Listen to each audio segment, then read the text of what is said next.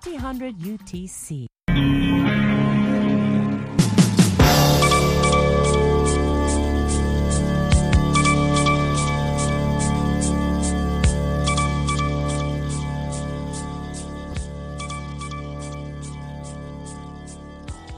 Hivi sasa ni saa tatu kamili. Zifuatazo ni habari za dunia kutoka idhaa ya Kiswahili ya Sauti ya Amerika. Msomaji ni mimi Idi Ligongo. Rishi Sunak ameidhinishwa rasmi kuwa waziri mkuu wa Uingereza. Anakuwa waziri mkuu wa tatu katika muda wa mwaka mmoja baada ya kujiuzulu Liz Truss.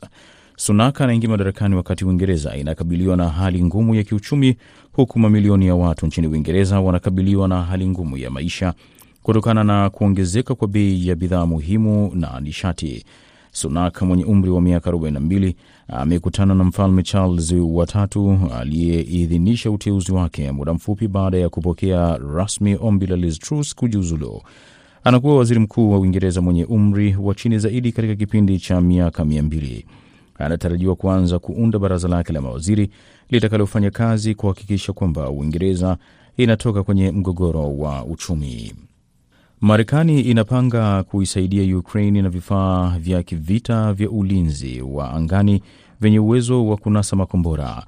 Mfumo huo kwa jina la Hawk unalenga kuilinda Ukraine dhidi ya mashambulizi ya makombora ya Rusia. Shirika la habari la Reuters limeripoti kwamba mfumo wa ulinzi ni nyongeza ya mfumo ambao Marekani ilipeleka Ukraine awali, wenye uwezo wa kunasa makombora ya masafa mafupi. Utawala wa rais Joe Biden utatumia mamlaka ya rais kutuma mfumo huo wa ulinzi pasipo idhini ya bunge.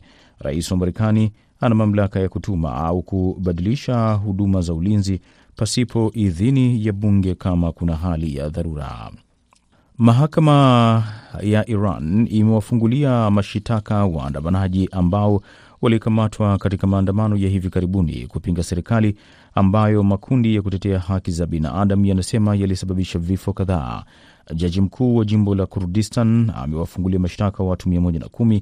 Hatua hiyo imefanyika siku moja baada ya Hussein Fazli Harikinandi ambaye ni jaji mkuu wa jimbo la Alborz kutoa hati ya mashitaka ya waandamanaji 210 katika jimbo la Kazvin. Mwendesha mashtaka amesema waandamanaji 55 walifunguliwa mashtaka.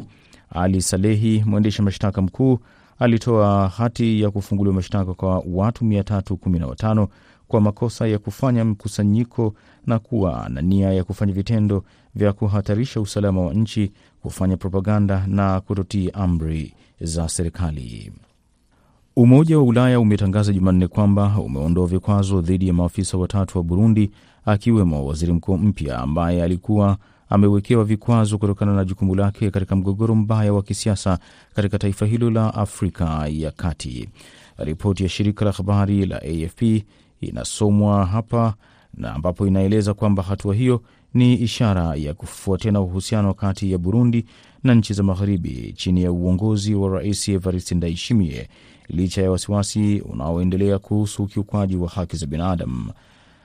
Uwakilishi wa Umoja wa Ulaya nchini Burundi umeandika kwenye Twitter leo, EU imeondoa vikwazo binafsi dhidi ya watu watatu akiwemo waziri mkuu Gervais Ndirakobucha. Mazungumzo ya amani ya kumaliza vita vya miaka miwili kati ya majeshi ya Ethiopia na waasi kaskazini mwa taifa hilo katika mkoa wa Tigrei ambayo yanafanyika Afrika Kusini hivi leo na yatafikia hatima yake Jumapili, imesema serikali ya Afrika Kusini. Hii ni fursa kubwa kwa kumaliza mzozo ambao umesababisha vifo vya maelfu ya watu na mamilioni kukimbia makazi yao, huku maelfu wengine wakiwa hatarini kukumbwa na njaa katika eneo kubwa la pembe ya Afrika. Mazungumzo yaliyosimamiwa na Umoja wa Afrika yalianza wakati serikali inapata mafanikio makubwa katika uwanja wa mapambano na kukamata miji kadhaa mikubwa huko Tigrei katika muda wa wiki moja. Na rais wa Chadi Mahamat Idris Debi ameshutumu vikali maandamano ya karibuni ambayo yalisababisha ukandamizaji mkali na kusababisha vifo vya watu 50 na kusema yalipangwa kwa ustadi wa uasi, huku uungwaji mkono ukitokea kwenye mataifa ya nje. Mwisho wa habari hizi za dunia kutoka Washington, mimi ni Idi Ligongo.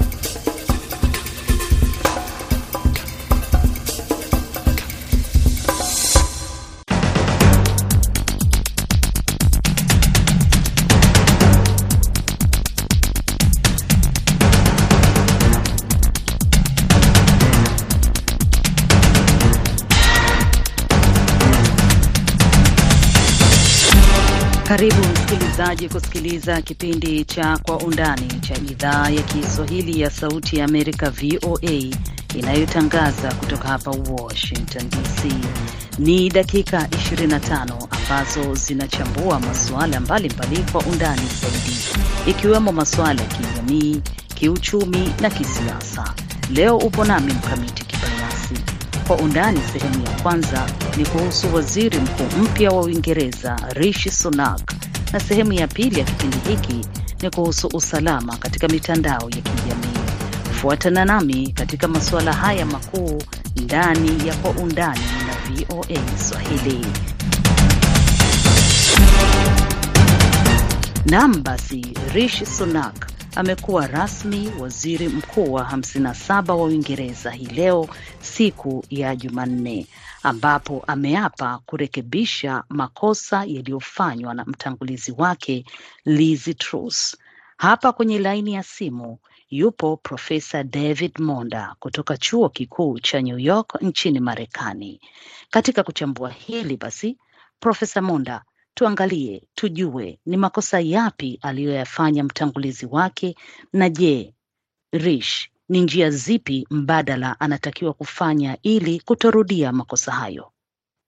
Uh, nafikiria makosa yalikuwa ni mengi na yalikuwa yamefanywa sio tu na um, Liz Truss lakini pia na yule waziri mkuu wa awali yani Boris Johnson.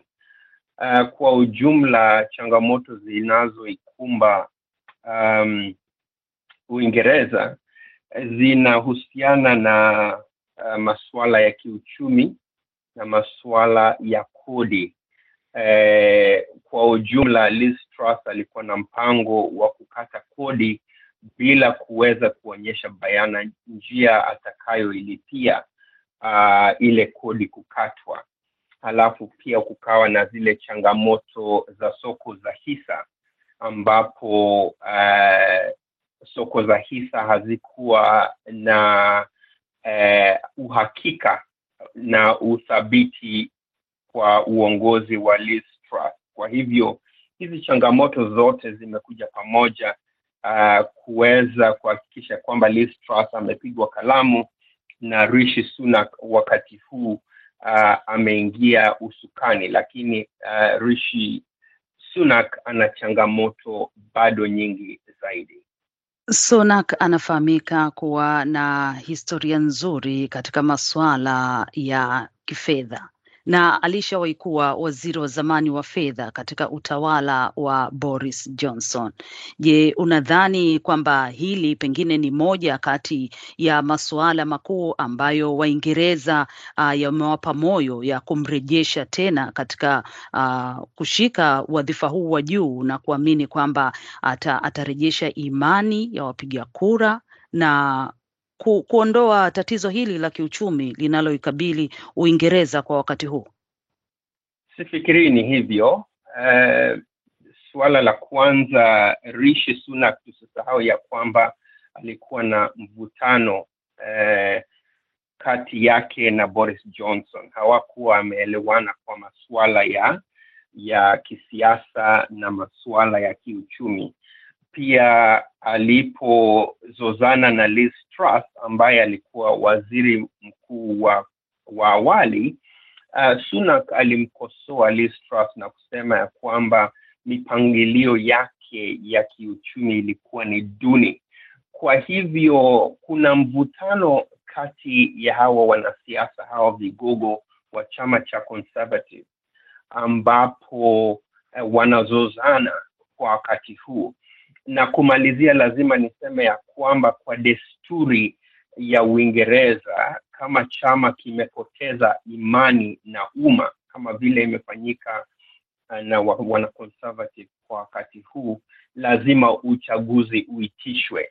Changamoto kwa upande wa Rishi Sunak na wana conservative ni kwamba wanajua uchaguzi ukiitishwa wakati huu uh, watapoteza kura nyingi sana na viti vingi sana. Kwa hivyo wanafikiria pengine wa, wasalie wangojee uh, pengine mwaka wa elfu mbili ishirini na nne uchaguzi ukiitishwa, pengine uh, miswada ya wanaconservative itakuwa uh, juu zaidi, lakini kwa wakati huu umma uh, kwa Uingereza umepoteza imani na uongozi wa wanaconservative na Rishi Sunak ana kibarua kigumu sana. Sunak ana umri wa miaka arobaini na mbili na anakuwa kiongozi mdogo katika wadhifa huo, na vilevile vile ni kiongozi wa tatu katika kipindi cha wiki takriban saba. Nini ambacho dunia inajifunza katika siasa za Uingereza hususan wakati huu?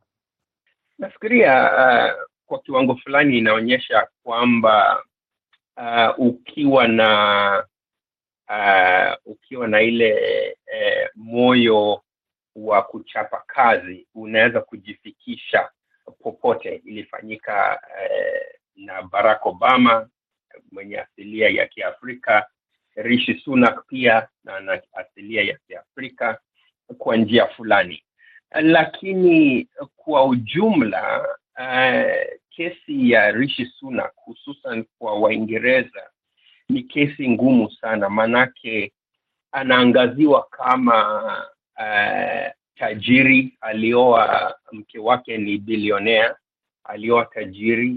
Kwa hivyo Waingereza wengi wanaona ya kwamba uh, hana ile moyo au hajapitia changamoto za za umma ambazo watu huwa wanazipitia sana sana, na pia chama chake cha Conservative ni kama kwa miezi hii karibu sita iliyopita ni kama imekosa ile imani ya umma, manake kwa misimamo yao ya kiuchumi eh, ni kama imekuwa duni. eh, misimamo yao hususan kwa umoja wa Ulaya. Boris Johnson alisema ya kwamba atatatua mbarika ya Uingereza kutoka umoja wa Ulaya, ni kama bado imekuwa ni donda ndugu kwa Waingereza wengi.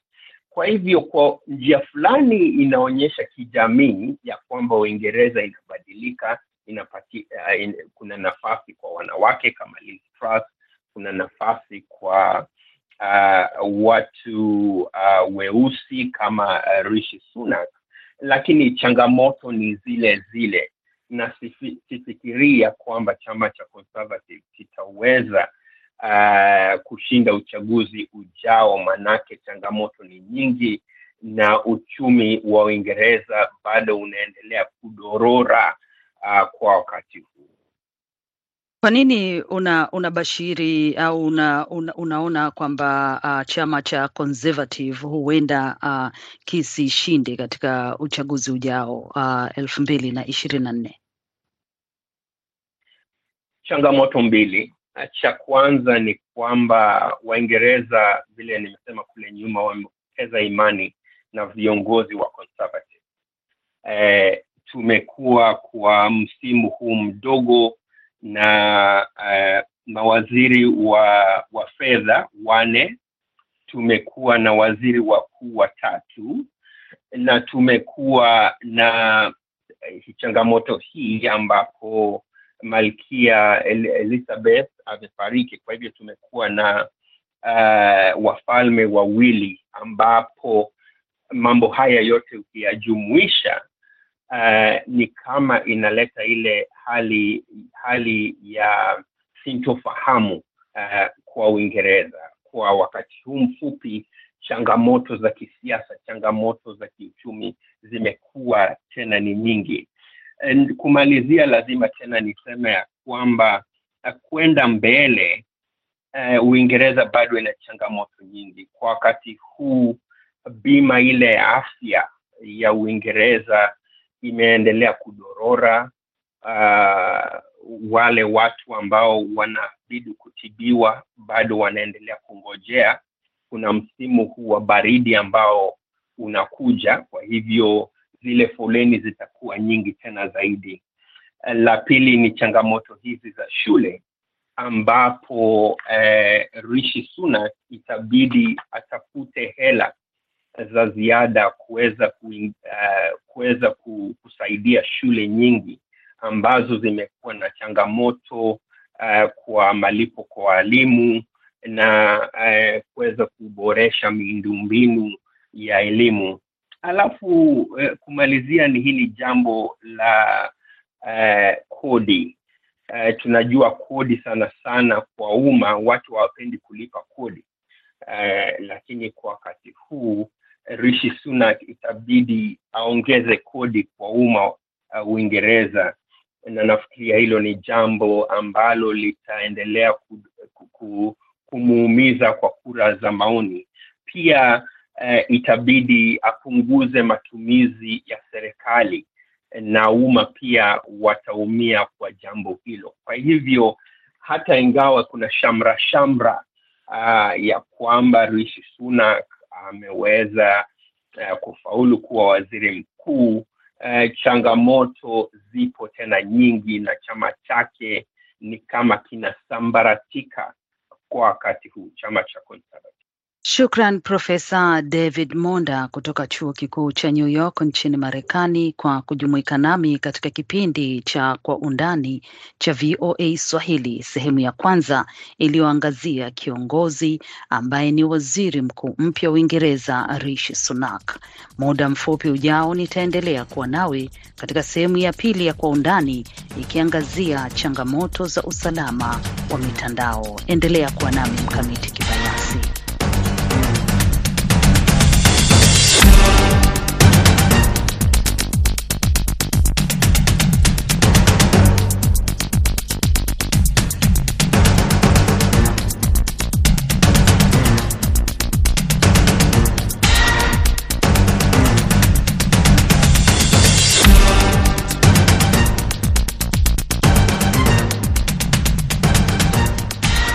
Karibu katika sehemu ya pili ya kipindi cha Kwa Undani, ambapo sasa tunaangazia kuhusu suala la usalama wa mtandaoni, ikiwa ni mwezi wa uhamasishaji wa usalama katika mtandao.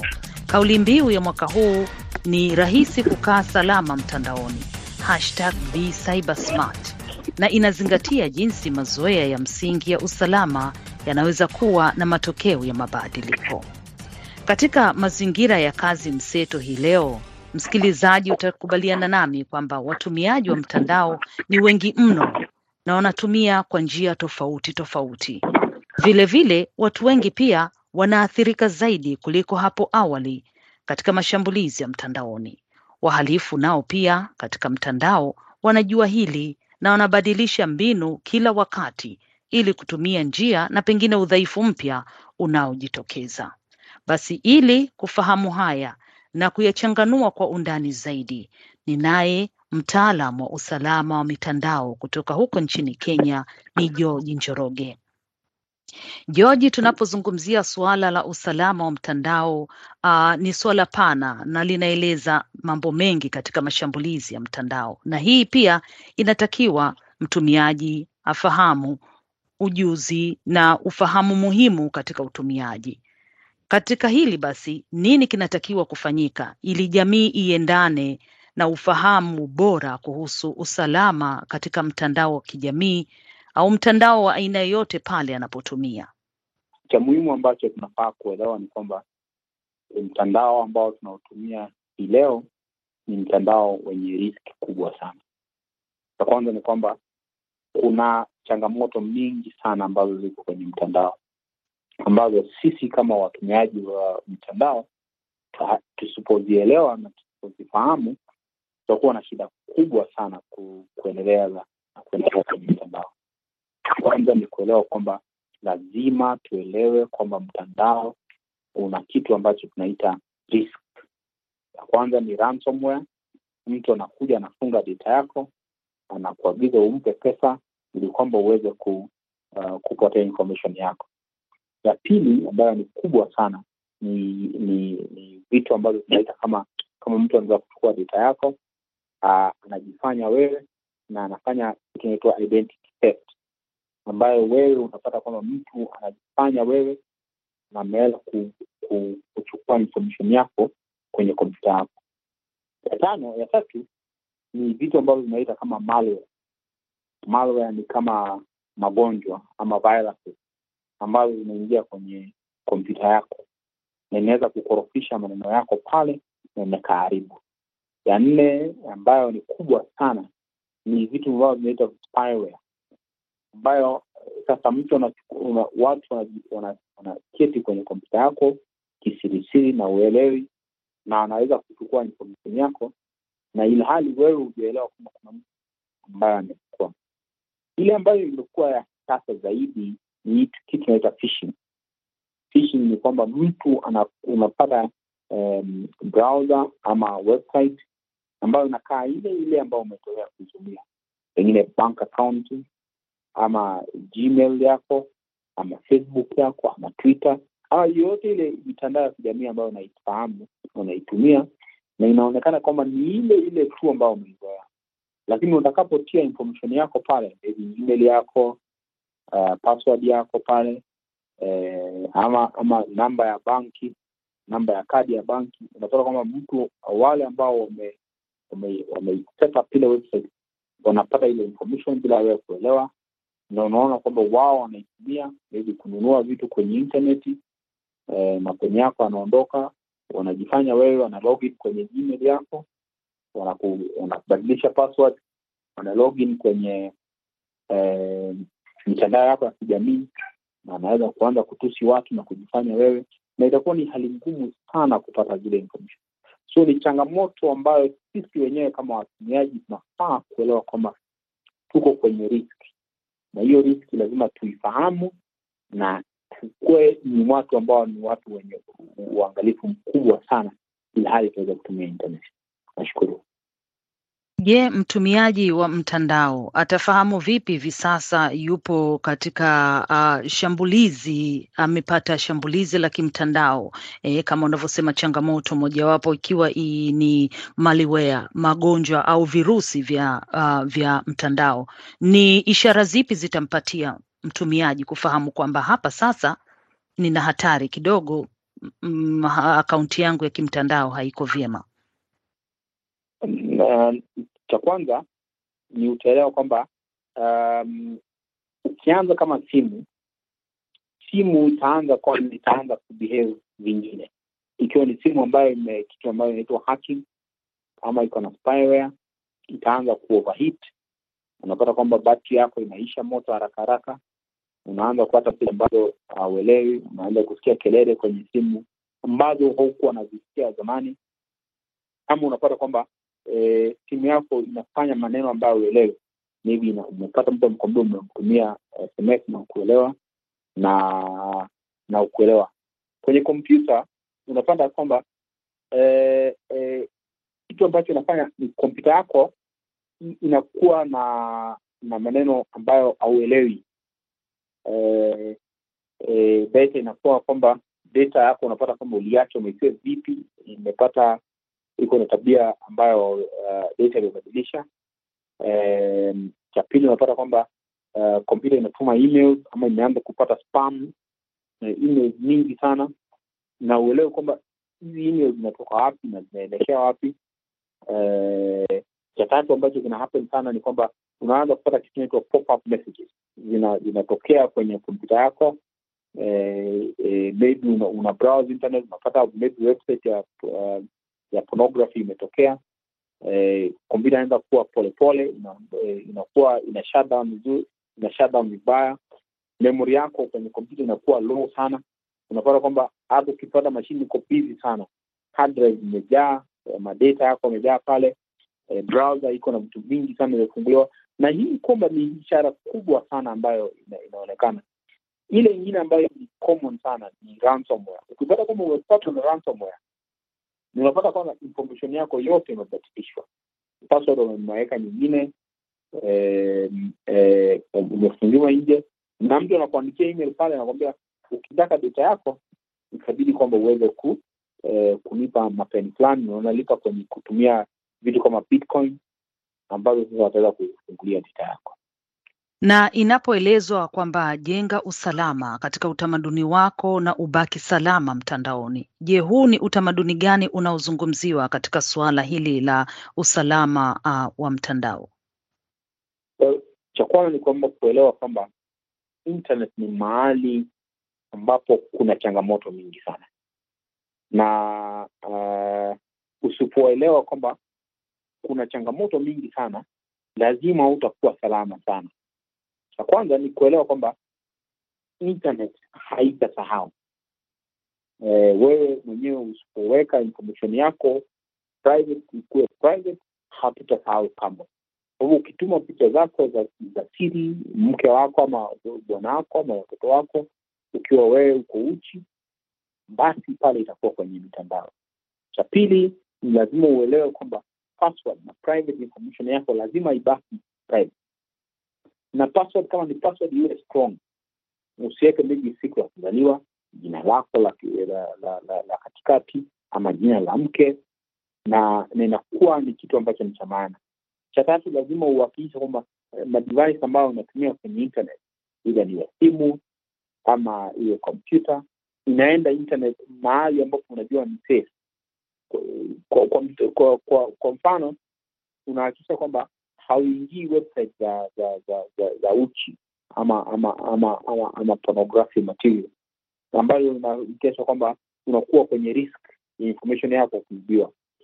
Na jingine ni kwamba una make sure that internet yako mashine yako inatumia um, application zile zina protect mashine kama antivirus um, eh, ambazo zinasaidia sana.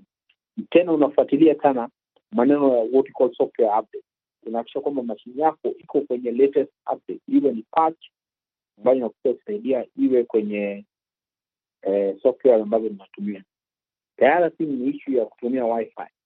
Unapata kwamba wifi nyingi ambazo tunazitumia kwenye public areas, maybe wa hoteli eh, kwenye airport ni, ni, ni vitu ambavyo viko very unsafe, na wifi sana sana inatumika sana sana kuiba data yako. Unapata watu wale wengi wanagongwa na hiyo changamoto, wanapata kwamba walienda kwenye hoteli, walienda kwenye internet na wakapata free internet. Na mwisho ambayo ni kubwa sana ni kitu ambacho tunaita two factor authentication, kwamba utakapofanya kitu lazima upate a confirmation message.